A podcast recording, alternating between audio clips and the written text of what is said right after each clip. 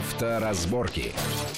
Приветствую всех в студии Александр Злобин. Это большая автомобильная программа на радио Вести ФМ. И, как всегда, обсуждаем главные автомобильные явления. Новости, но у нас сегодня специальная такая будет специализированная программа, посвященная коробкам автоматическим коробкам передач, самым разным, гидромеханическим, вариатором, роботом, роботом простым, роботом с двумя сцеплениями.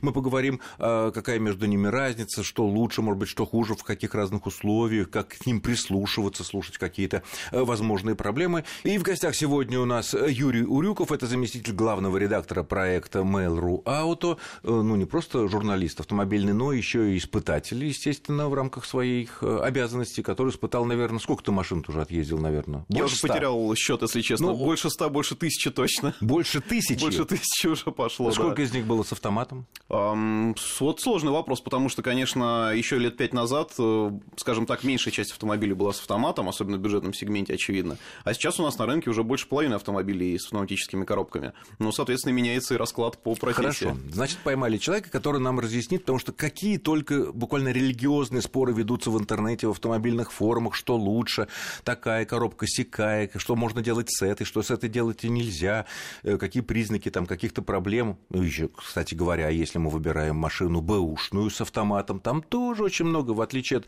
двигателя, который можно помыть, так, по, по, вот, коробку вообще не видно, как едва ли могут позволить тебе посмотреть, что там у нее внутри, какие шестеренки.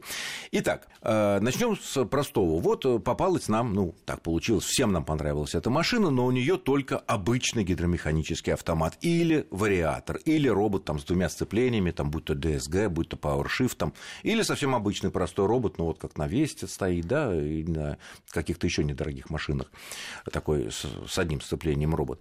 Вот э, у этих коробок есть какие-то разные, требуют ли они разной манеры управления? Да, безусловно. На самом деле качество коробки, оно и э, говорит о том, как человеку нужно ли к ней вообще приспосабливаться. Потому что чем лучше коробка, чем адекватнее она работает, чем лучше настроена управляющая электроника, тем водителю меньше хлопот с ней. То есть достаточно иметь две педали, руль, все, мы едем, газ, тормоз, и э, дальше трансмиссия все делает сама.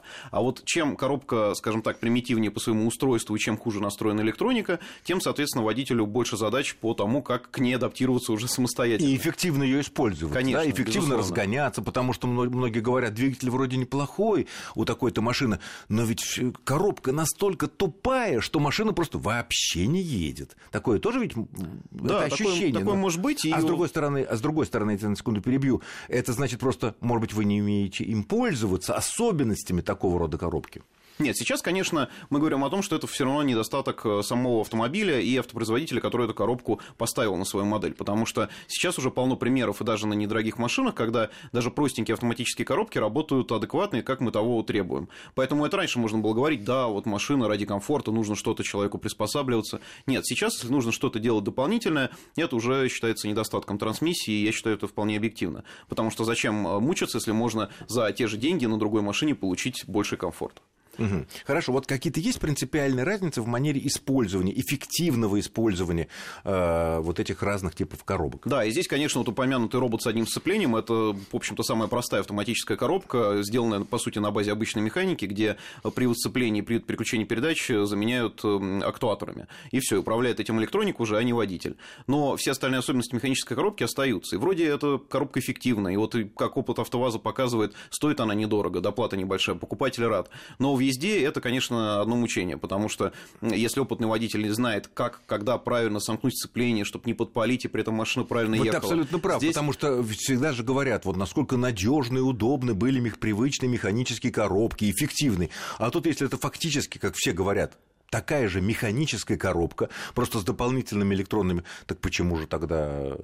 Вот в том-то и дело, да. И, конечно, здесь, э, потому что электронике приходится решать э, задачи иногда прям противоположные. С одной стороны, нужно дать больше комфорта, то есть дать сцеплению чуть больше пробуксовывать, обеспечить плавный разгон, а с другой стороны, нельзя сцепление сжечь, потому что оно будет гореть. И а, здесь электроника, конечно, бережет прежде всего трансмиссию, из-за этого, из этого получается, что у нас автомобили с роботами, с одним сцеплением, вот эти вот самые недорогие, они страдают чем? Рывками, запаздываниями. Если давить на газ, просто бездумно используя режим кикдаун, ничего хорошего не выйдет. Машина будет прям вот кивать так, что даже пассажиры иногда жалуются на то, что ну как, как можно ехать, это все списывают на водителя, хотя на самом деле виновата трансмиссия. И вот к этой трансмиссии как раз нужно приспосабливаться. Правильно приотпускать газ при переключениях, предугадывать, когда коробка будет делать переключение. А если уж не повезло, скажем так, выехать вот сейчас зимой на дачу или на какую-то снежную дорогу, то это вообще пропало, потому что приходится приспосабливаться еще и к тому, что даже иногда вот у меня был случай на той же Весте, когда машина не могла выехать из безобидной кочки просто, потому что электроника боялась сжечь сцепление, при этом нужно было чуть активнее э, стартовать сходу. Вот машина не смогла это сделать, и пришлось ее раскачивать уже, э, так скажем, специальными методами, используя не, ну, ручной, тормоз ручной режим всегда есть на всех Да, машинах. есть ручной режим, иногда он тоже выручает, но здесь моя позиция тоже абсолютно стойкая, что, в принципе, конечно, эта маркетинговая штука очень полезная, и иногда она выручает именно в таких сложных ситуациях, но в целом коробка хорошая должна работать, естественно, в автоматическом режиме, если она автомат сама по себе. Угу. Ну, это просто как такой резерв.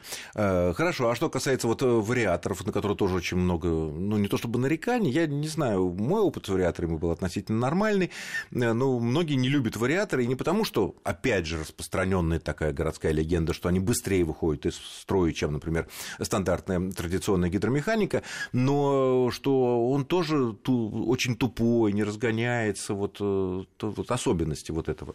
Да, с вариаторами свои особенности. Действительно, они раньше страдали ненадежностью, а, потому что, ну, как известно, основной тип вариатора, он клиноременный или клиноцепной, неважно. В любом случае изнашиваются шкивы, изнашивается а, или, ну, цепь в меньшей степени, конечно, а в большей степени ремень. Но все эти недостатки уже побороли, и сейчас вариатор по надежности, если его правильно использовать, опять же, он как минимум не уступает роботизированным коробкам и уже, в принципе, сравнялся с классическими автоматами гидромеханическими.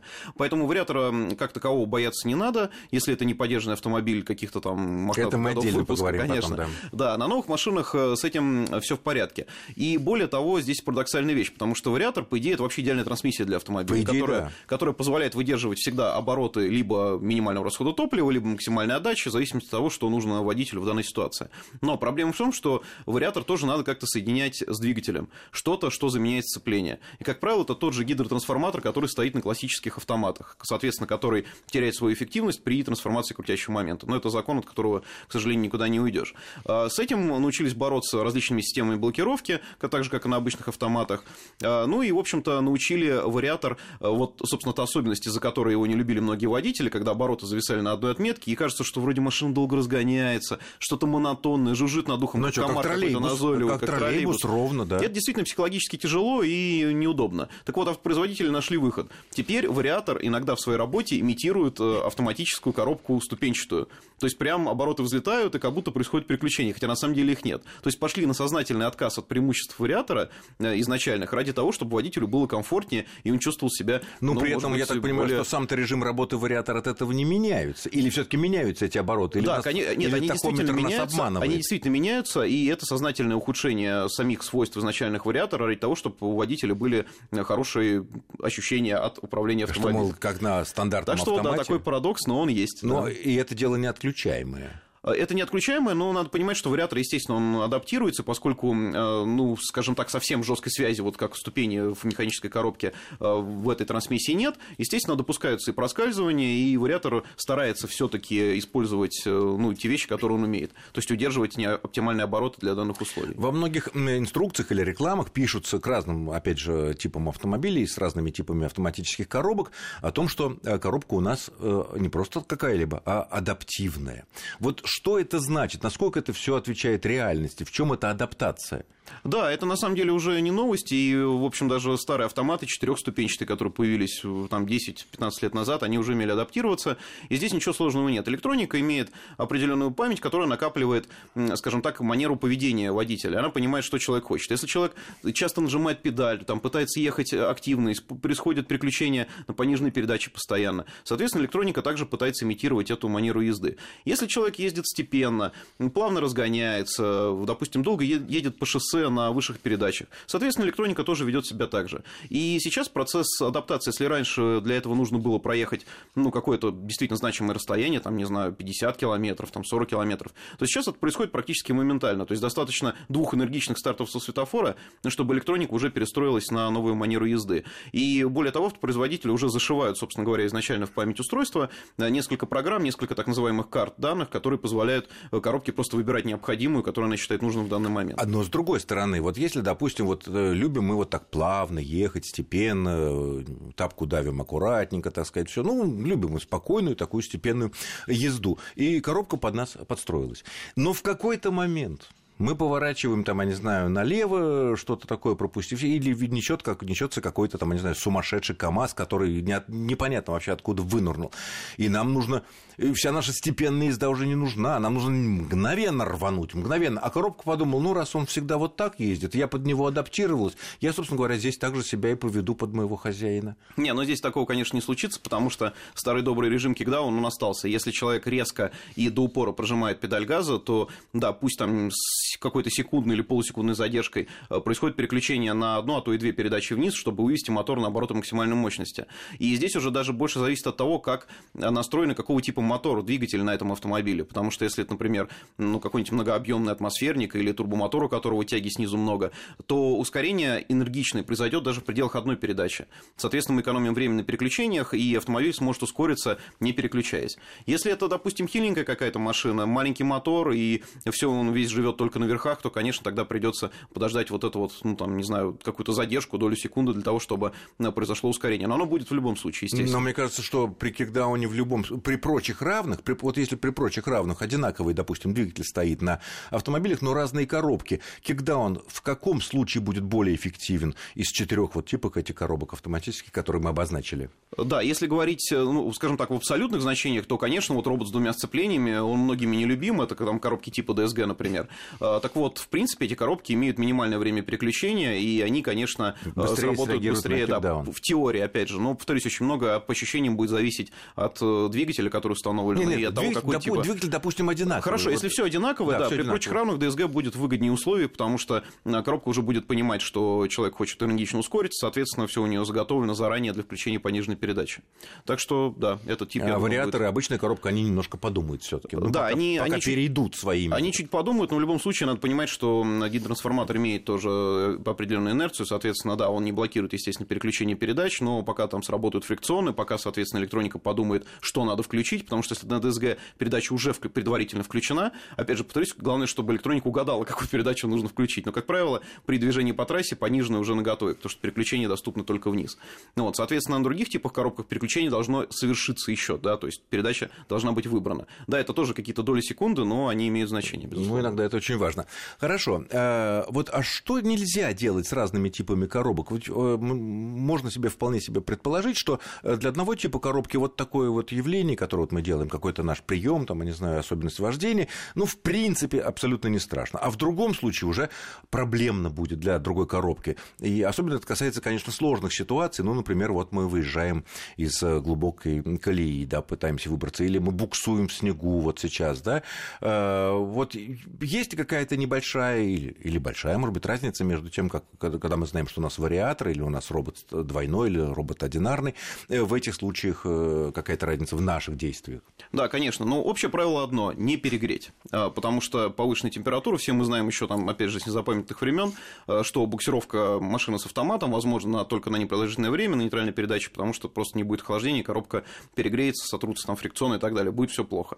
Соответственно, это, в принципе, относится к любой автоматической трансмиссии, нужно беречь от критических режимов именно по температуре, а температура откуда? Из-за того, что коробка испытывает повышенную нагрузку. Как, и например, любой тип коробки точно так же будет испытывать, ну, в разной, конечно, степени, но опасность перегрева. Да, конечно. И надо понимать, что здесь э, в зоне риска прежде всего как раз роботы, потому что вот выезд из сугроба, движение Роботы по... и одинарные, и двойные. И, да, одинарные и двойные здесь на самом деле не важно, потому что, повторюсь, здесь нет какой-то жидкой связи, даже мокрое сцепление, они в любом случае смыкаются и размыкаются. Это стрессовый режим, который по возможности коробка старается исключить. А когда движение идет по вязкому жесткому грунту, когда на малой скорости вот выезд из сугроба. Соответственно, этот режим происходит бесконечно. И как вот многие ругаются на кроссоверы современные, когда еду-еду я на дачу по снегу, и тут раз у меня полный привод отключился. Это перегрев. То же самое произойдет и с, со сцеплением или с муфтами робота, если их перегреть. Поэтому вот владельцам таких машин, конечно, нужно быть особенно аккуратным на бездорожье, на, там, скажем, просто заснеженных улицах и вообще вот в таких вот тяжелых условиях. Вариаторы и классические автоматы здесь, конечно, более выигрышны. Э, отлично. О нашей коробочной теме мы продолжим разговаривать через очень короткое время. После короткого перерыва не отключайтесь.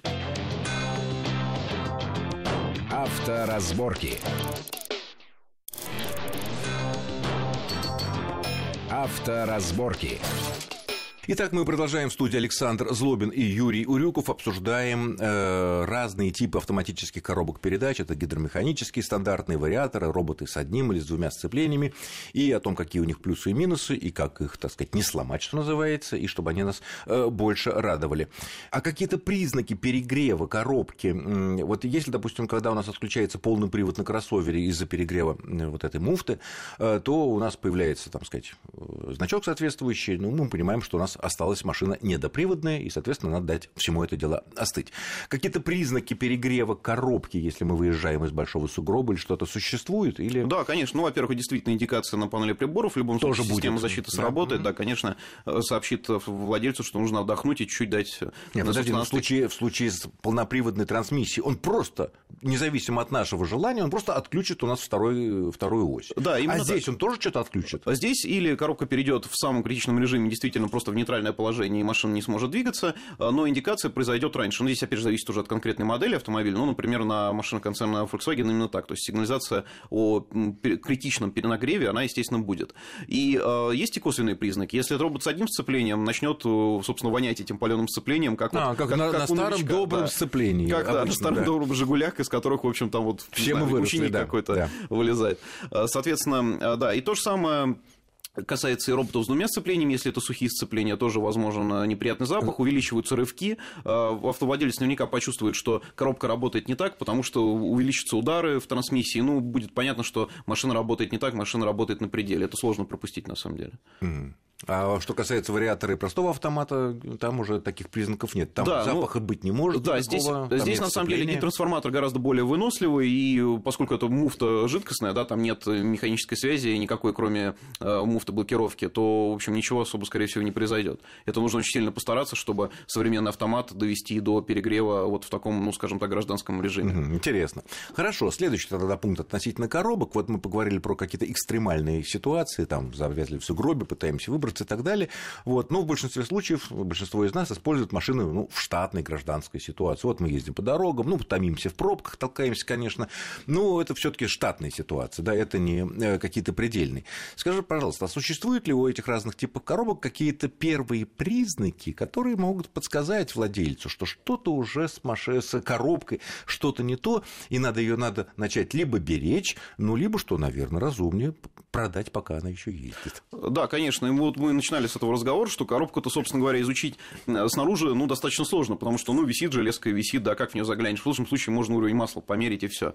А, у некоторых... Это не везде, это не везде, это просто да, это померить не везде, не да, везде. это не везде, конечно, да. Так что это все сложно. Остается, в общем, доверять действительно своим ощущениям, потому что э, здесь, опять же, если мы говорим о роботах, то, а, в любом случае, обращать надо внимание на какие-то сложные, самые сложные режимы докоробки. Это трогание с места, это разгон на холодную, это разгон на низших передачах, резкий обгон, резкое ускорение, потому что при движении просто по шоссе или при равномерном движении по улицам ничего страшного, скорее всего, не произойдет. Да нет, любая коробка, какая бы она старая, изношенная не была, она будет вести более-менее нормально. Да, мы конечно, едем, и и дело. Поэтому... А когда мы трогаем, что, трогаемся с места, рывок или что, толчок? Вот, сейчас расскажу. пинок? Да. Здесь, если говорить о роботах, то это будут прежде всего повышенные вибрации, потому что сцепление смыкается, размыкается, мы будем чувствовать, как машине тяжело, электроника будет пытаться э, найти оптимальный, опять же, режим, о котором мы говорили, но при этом это будет очень заметно для владельца, машина будет и двигаться и рывками, и появятся вибрации, э, может быть, э, будут скакать обороты двигателя. Эти признаки там сложно пропустить. То есть это касается да. роботов и обычных, а с да, одним и с двумя сцеплениями, да, да, продвинутых. Да, да, если говорить об автоматах и вариаторах, э, ну, вариатор здесь, наверное, самый сложный для диагностики, потому что,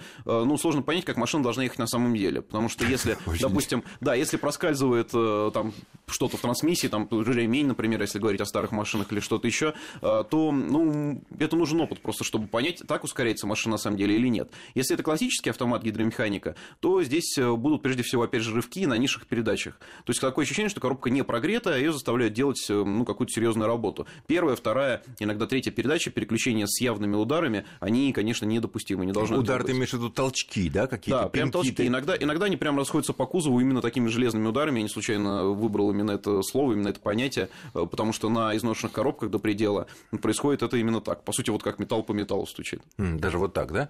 Э, понятно. Ну, фактически мы таким образом э, прикрыли тему о том, как выбрать бэушную машину с автоматом. Вот как вот обратить внимание, даже если, допустим, любезный предыдущий владелец или любезный салон предоставляет нам возможность сделать короткий, ну, без тест-драйва, без езды, так на, на взгляд... Однозначно нет, не, конечно. Вообще, если, вообще ничего. если стоит задача выбрать машину именно вот так хорошим методом, проверкой, то, конечно, без тест-драйва не обойтись, особенно в случае с пневматической коробкой, потому что э, можно, конечно, по датчикам электроники понять, что с коробкой что-то не то. Ну, датчики электроники программируются, отключаются. Во-первых, сигнализация явная, она отключается, безусловно, а для того, чтобы понять что-то глубже, во-первых, надо знать эту трансмиссию, во-вторых, надо иметь специальное оборудование, как минимум ноутбук с программой, которая может считать и посмотреть параметры датчиков.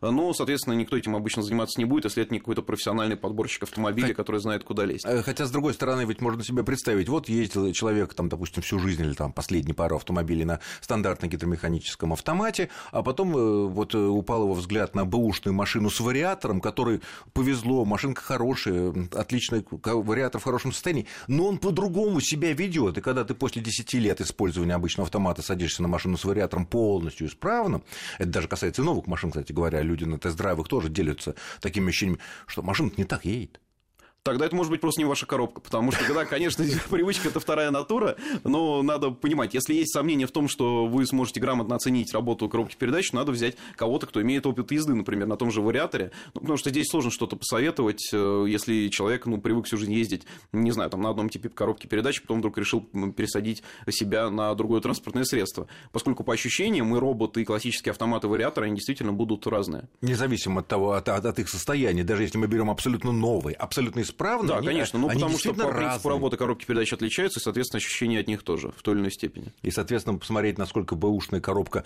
э, в хорошем состоянии, тут надо как-то поездить, наверное, на гарантированно хорошем вариаторе или гарантированно хорошем конечно. автомате. Можно сходить, например, или... в, в автосалон, где продают э, новые автомобили, просто взять тест-драйв, это сейчас несложно, прокатиться по району чуть-чуть, чтобы хотя бы понять вообще, как что такое типа коробки вариатор работает. или что такое, допустим, да, двойное да, сцепление, а потом выбираю уже. Кстати, хорошая идея, это как сейчас многие используют, приходят в магазин, э, ну, допустим, одежды какой-то, меряют, щупают ткань, да, приглядываются к оттенкам, да, а потом заказывают точно такой же артик. Да, так и есть. В интернет-магазине в результате, соответственно, происходит. То есть хорошая идея, что приходим новую машину, испытываем, значит, все возможные э, варианты, и потом и так далее. И более того, это даже удобно будет, потому что менеджер наверняка расскажет о преимуществах в этой коробке, какие у нее режимы есть, что она умеет, как там можно что переключать, так что ага. это еще в плане потом, обучения полезно. Потом пошли в соседний салон, где продается машина уже с другим типом автоматической коробки, выслушали там про преимущества и особенности использования, покатались на новой машине, и потом пошли уже себе Да, если себе... есть время, я горячо рекомендую да, это сделать. бэушную машину, понимая, как должен себя вести более-менее исправный вариатор,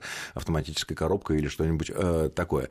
Э, хорошо, ну, наверное, тогда по коробкам какие-то еще можно что-то еще сказать о коробке важные для по автоматическим коробкам? Э, важное, пожалуй, да. Не нужно верить на слово сервисменам, которые говорят о том, что э, коробку не нужно обслуживать, что, дескать, они все на срок службы автомобиля и так далее. У нас, как правило, даже во внутренней документации производителей коробок передач э, указано, что все-таки масло надо менять. И чем хуже условия эксплуатации, вот о чем мы говорили, снег, и городские пробки, или, не То знаю, выезды на дачу. строго по мануалу нужно делать. Да, сказано? и при этом лучше советоваться со специалистами, не только гарантийными, которым главное, чтобы машина отходила эти там 3, 4, там 5 лет, и все, и забыть про это. На самом деле, коробку действительно нужно обслуживать, и даже у современных агрегатов замена масла хотя бы там раз в 60-70 тысяч, она рекомендована. То есть практически все специалисты Понятно. говорят о том, что нужно на это обратить особое внимание. Ну что ж, я благодарю нашего гостя. Это был заместитель главного редактора проекта Mail.ru Out Юрий Урюков. Спасибо, Юрий, за интересный, познавательный, я думаю, полезный для многих разговор. Спасибо. С вами был Александр Злобин. Всего хорошего. Ну и берегите ваши любимые машины, независимо от того, какие коробки на них стоят. Авторазборки.